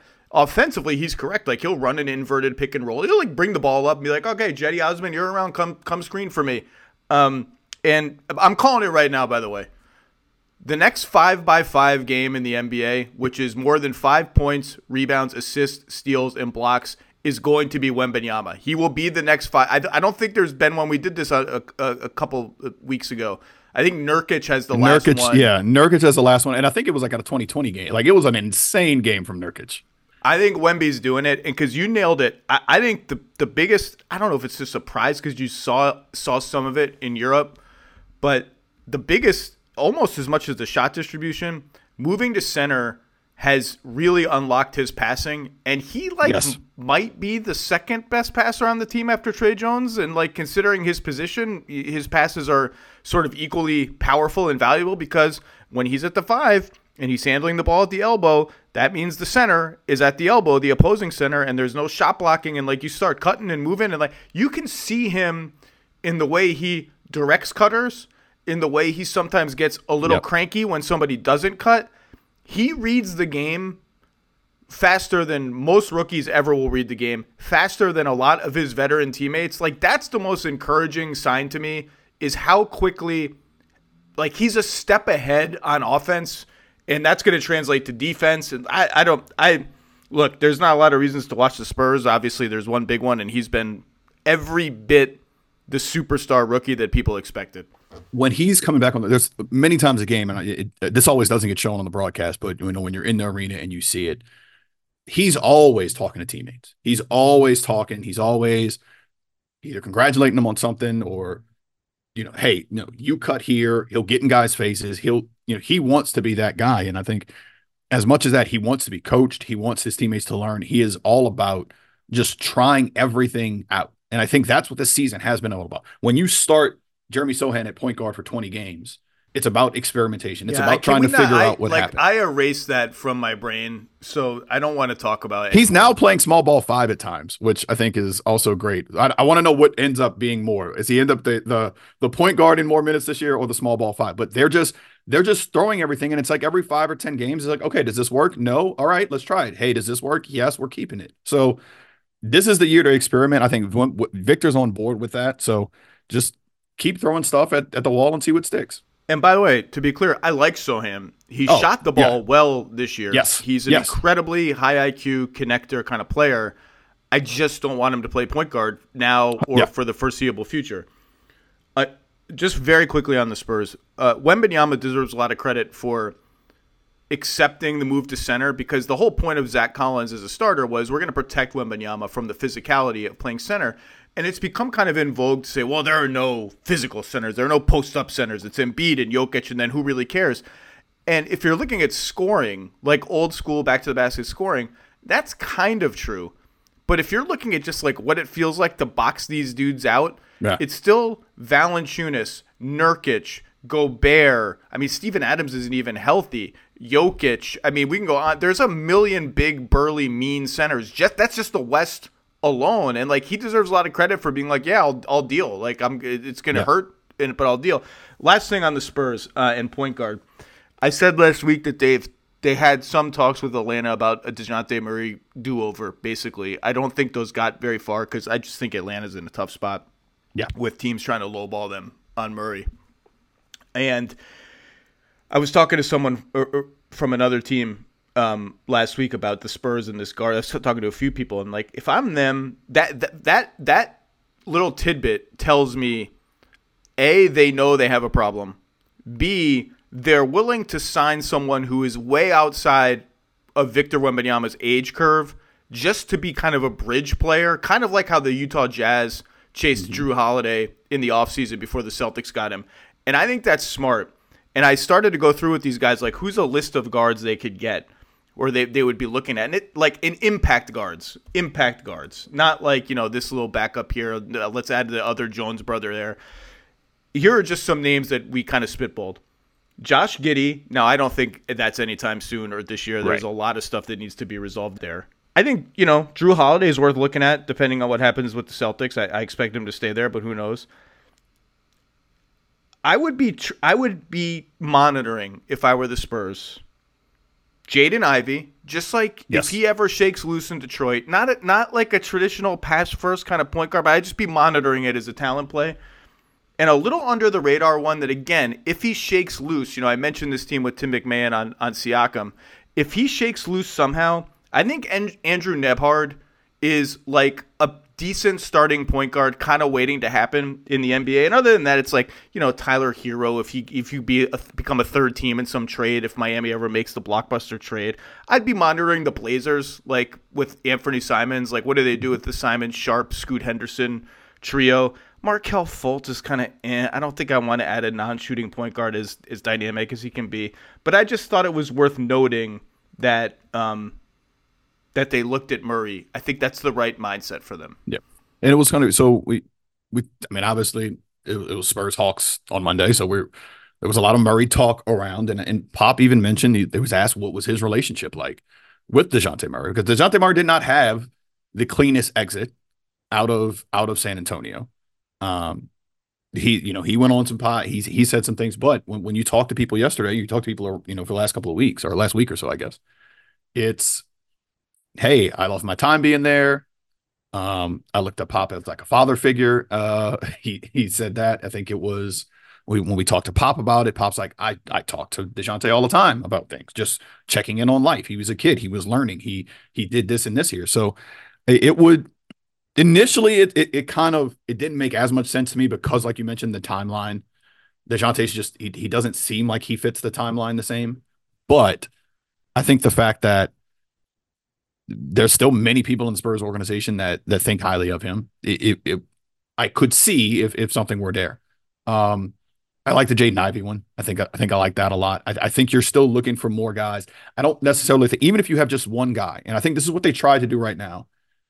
If you have just your your one point guard and Tre Jones, if you're still looking for another lead guard, it could just be somebody who can he can be a passer when he needs to. But if you're going to end up running some offense through Victor, and let him get to be a five, six, seven assist uh, uh, guy a game, maybe your other guy can just be a shooter. You want somebody out there who can just uh, be able to make shots. And I think that's some of what they tried this year, some of these lineup combinations, but well, you know, we'll see what happens. I'm also interested in the future of Keldon Johnson in San Yes. Antonio on a good contract now coming off the bench, but that's a, a t- a story for a different day. Let's switch back to your old team. Old team slash always part of your soul, Andrew Oh, Lopez. Always, The- always. The New Orleans Pelicans, who I think the national narrative left the Pelicans in Las Vegas and with the is Zion out of shape discussion when the Lakers just obliterated them and really embarrassed, the, like truly embarrassed the Pelicans on national television in front of the whole world. Uh, and Zion embarrassed himself. There's just no, it was awful. Well, very quietly, they were 12 and 11 after that game. They're 24 and 17 now. Um, so they're 12 and 6 since then. They are 12th in offense, seventh in defense, seventh. They're getting a little lucky on opponent three point shooting, but still. They've played the third hardest schedule in the league. So it's not like they're fattening up on bad teams. No pun intended. I'm sorry. I didn't mean to do that. Um, and they're just deep as all hell. Like they're healthy now. Larry Nance is back. He's a big time stabilizer for them on both ends of the floor and has already closed some games over Valanciunas. Herb Jones is up to 38% on threes and is being aggressive Herb Jones. Dyson Daniels, if when Dyson Daniels and Herb Jones Jr. are on the floor together, I don't even know what you're like. No one can dribble. Like it's it's not safe to dribble. Dyson Daniels, I, he probably denies people at the grocery store. Like he's he's denying the ball all 94 feet. Like if if he if it's him and you for like the last grapefruit in the he's gonna he's gonna use his shopping not- cart to getting it. deny you access to the grapefruit. Zion has been good. Brandon Ingram has been very good. CJ McCollum's back and is shooting 44% on three. He looks zippy to me lately. Like he he's got a little bounce to his step. Uh, Jordan Hawkins has re-entered the rotation with an explosion against the Nuggets over Jose Alvarado. They have a bunch of stuff to trade. You know, two Bucks picks, the Laker deferral pick, which is one of the most fun little soap operas in the league. Um, I have described this team as a sleeping giant in the Western Conference. I don't even know like what they should be on the lookout for, if anything, for trades. As we've discussed many times, they're pretty well stocked across the board. But I will put it to you like this: even when they're on a good streak like this, and this is not, this is totally separate from the Las Vegas embarrassment of 2023. Um, there is just something about this team that you just it's like it's it's like a vibe like it's just a feel that you get that you don't quite trust. And i think it comes from like they have a couple of like really really great defenders who are shaky on offense despite herb's shooting recently. Then they have a couple of incredible offensive players zion and cj who are liabilities on defense. Trey murphy has been okay. It feels like he's still kind of finding his footing this season a little bit. He, he's kind of a guy who can glue a lot of their lineups together. And then you combine the fact that they've been a complete mess in crunch time for most of the season, particularly on offense. Even when they're playing well, there's just something just like I can't quite get there trusting them. Like I think they can definitely make the playoffs and be a dangerous playoff team. Something just doesn't feel totally trustworthy about it. I want you to talk me out of it, but maybe you agree. it was it to me at least it feels like they're always one injury away from something going completely bad they were in almost identical record last year at this point um maybe it was 24 and 15, I think when Z went out against the the 76ers. That was January 2nd last year. Um, and then the the free fall happened. They were third and then just dropped off. Um, it, it, feels like that. There, there's a couple of things still don't you, you look at it and it doesn't make sense. It's better than what it was, but the three man lineup when when you have CJ, Brandon, and Zion on the floor right now is still a net negative. Um, like minus two two. Their starting group is still a net negative in 260 minutes, and that's JV, Herb, Brandon, Z, and CJ the combinations when you go, all right, when Brandon and Zion are on the floor a little bit better, or when it's Zion and CJ or Brandon and CJ, it's just they're still trying to figure out a, a little bit about having all three on the court at the same time. So I wrote um, this when I wrote about their crunch time offense a few weeks ago in 10 things as it which is really bad. So bad. I, I wrote something about like part of it is that they just haven't played very many minutes together, those three yep. guys in particular. Part of it is, and I, this is what I wrote, their skills are not that complementary and I got a lot of pushback from people in New Orleans. Like, what, what do you mean they're not that complementary? They're like, Ingram, I mean, McCollum is a great shooter and a playmaker, and they, they need, like, he's been kind of a trade machine guy. Like, I don't know, man. They need, they need, I know he's not a traditional point guard, but they need his skill set pretty badly. 100%. Um, and like, what? Zion's a supernova talent. Ingram's a supernova talent. They're both ball handlers, sure, but, you know, Zion can be a screener. He can play center, although they haven't done that much. And I guess what, if you just watch them play, part of it is that Zion is a total non shooter, right? And so if there's a center on the floor, which there usually is, the spacing is a little clumped and like Zion's got to figure out how to attack the basket. JV is sometimes trying to skitter out of his way. And like Brandon Ingram is not an on shooter. He actually shot 39% from three last year. He's at 34% this year, and that's just like not his game, spacing the floor. His game is playing with the ball. And so one of them and it's often Zion late in games ends up just kind of standing around taking up space. And yesterday they lose to Dallas, another close game, Dallas without Kyrie. And if you watch that game, they ran the same set over and over, which was a Zion CJ McCollum inverted pick and roll. Great play, very powerful. Zion's awesome at that. And then CJ would flare out around a Larry Nance screen, like the, like flare screen, right right at the top of the key, top of the arc and that's cool. And it worked a couple times. Brandon Ingram's just chilling in the left corner mm-hmm. doing nothing, and that's part of being on a good team. It's like sometimes you do nothing. He's just not that powerful of a player doing nothing. And then they were like, well, he's he's needs some reps. Let's put him in the Zion spot. And then Zion is standing in the corner or in the dunker spot doing nothing. And he's obviously dangerous there. A great offensive rebounder in the dunker spot. You give him a, a highway, a runway to rev up from the corner. He'll just go through people. It's just a little clunky, I guess. And and I had I thank you for looking up the numbers. I had not checked the numbers, and they're still negative. Yeah, they they're still negative. Uh, there was an uptick after, like in the last month. I mean, since Vegas, everything has started to turn around. There was that the team meeting, and you know, well, we all talk about team meetings, but this one, I mean, you talk to people around there, and it it worked. And I think it it started with, you know, telling Brandon and Zion, hey, you guys are our two best players. Go act like our two best players at all times and things started to kind of pick up from there. They're they're still going to struggle in clutch. They've been a little bit better.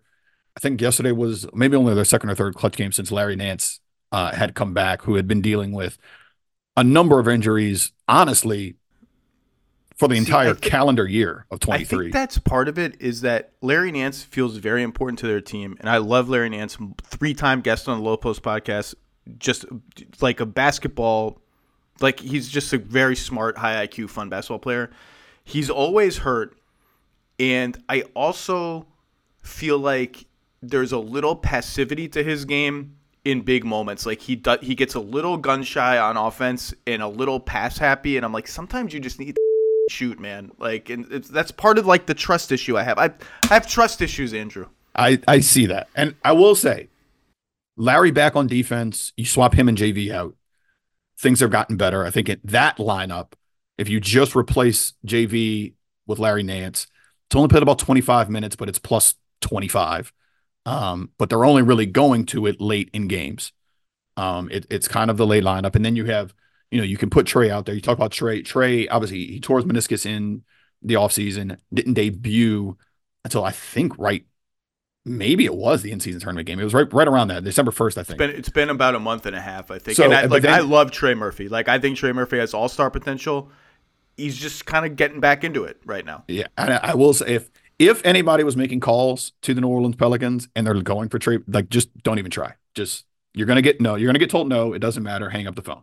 Um, he did have a little bit of knee tendonitis late in December, like like maybe last week. Missed a couple of games, so could see him still trying to work his way back from from that knee injury.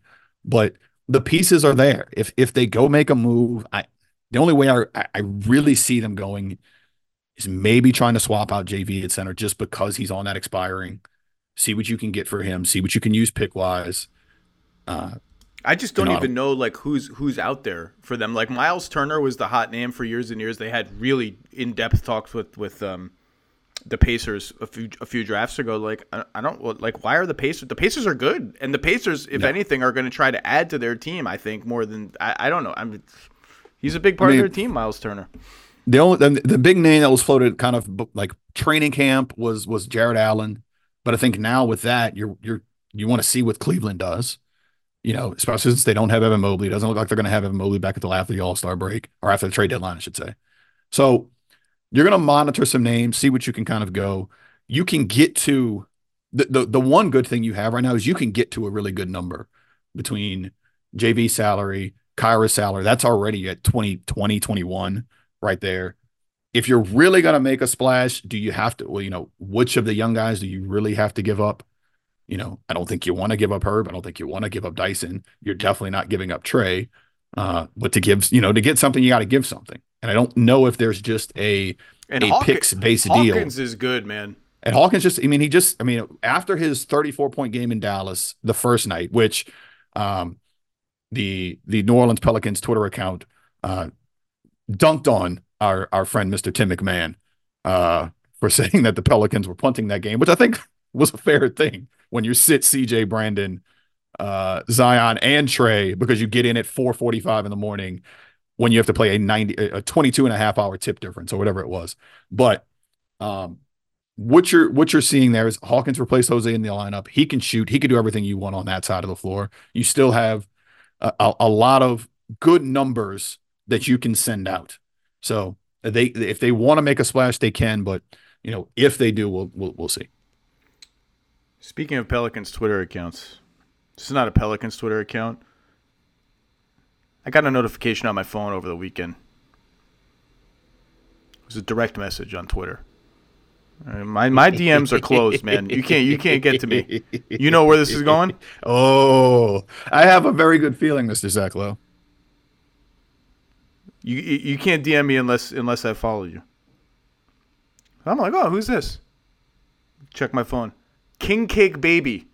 It's the King Cake Baby's Twitter account. Like, oh, King Cake Baby. Wonder what he's up to. The whole message is just the skull and crossbones. That's the entire message. That's it. Like So- no follow up, no hey, happy Mardi Gras season, I'm back, my account's active. Just a skull and crossbones. And the King Cake Baby wonders why people are terrified of him. That is honestly the scariest DM that I could get, I think. I think it's the scariest possible one. January 6th, carnival season starts. King Cake Baby awakens. It's a He's short like the season under- this year. He's like the Undertaker. He just like sits up like, oh, I'm back. He doesn't tweet for like a year, and then whoom, and then he's You know just what- you know what's- you he's know just? DMing me this stuff. I think you just gave the Pelicans their introduction video to King Cake Baby next year. They just have to put him, they have to go find a wrestling ring, put him in a ring, play Taker's music, and let him sit up. That I, you know what? As soon as we finish this, I'm I'm texting their people right now. That's thank you, Zach Lowe, for making this happen. Look, okay, back to the Pelicans. Look, the top three in the West, the top four in the West is set in some order: Wolves, Thunder, Nuggets, Clippers, Kings, Mavs, Pelicans, Suns, Jazz. Who I just talked about with, with Tim are four to nine. Like that battle for six to get out of the play-in is going to be fierce, and I expect the Pelicans to be in the thick of it all season. To me, their ceiling is five. Like they're a game out of five now. I don't see why they can't get five. And by the way, I think there were five yesterday uh, before God, before God, the loss. God forbid they ever the Kings ever see the Pelicans again or in the playoffs because the Pelicans just beat out of them every time they play. I just want to shout out one guy. Can I shout out one Pelican? One Pelican, go for it. I, I have this list of guys who are like you're I call it like you're always happy to have them around guys. Like they don't they may not play every game, although this guy does now. Um but when you need them, you're like, oh, this guy's like I'm always happy he's here. He doesn't take anything away, he's a good player. Like on that team will be Xavier Tillman. Like doesn't play for 10 games and like everybody on the Grizzlies gets hurt. He's like, "Oh, this guy's good. He can switch. He can make corners. I like him." Amir Coffey, like out of the rotation for most of the season. Oh, Amir Coffey, I like this guy. I'm happy. I'm happy he's still here. Naji Marshall is the captain of my like. I'm just happy this dude's around. Every time you need him, he makes a three. He makes a he gets a steal. He gets a rebound. He guards everybody. He dribbles the ball up in transition like a maniac and gets you a transition bucket. I'm just happy. He's just a nice guy to have around. His so his nickname in New Orleans now is the knife because once Willie Green was asked, "Oh, so and so is a Swiss Army knife. What does that make Naji Marshall?" And he just goes, "Just a knife." So, so he, is he is better than a Swiss Army knife. Is that I, it, it's it's more direct because that's what Naji Marshall is. Naji Marshall can do everything, but if you just need him to cut through a defense, boom, he's doing it. You need him to, he's just going to be more direct than anything else. He is the knife. He's going to cut through. And I was talking with somebody about this uh, here yesterday, and it's he's kind of their enforcer too. Like uh, he was kind of John, I think, with Grant Williams, got double T's yesterday.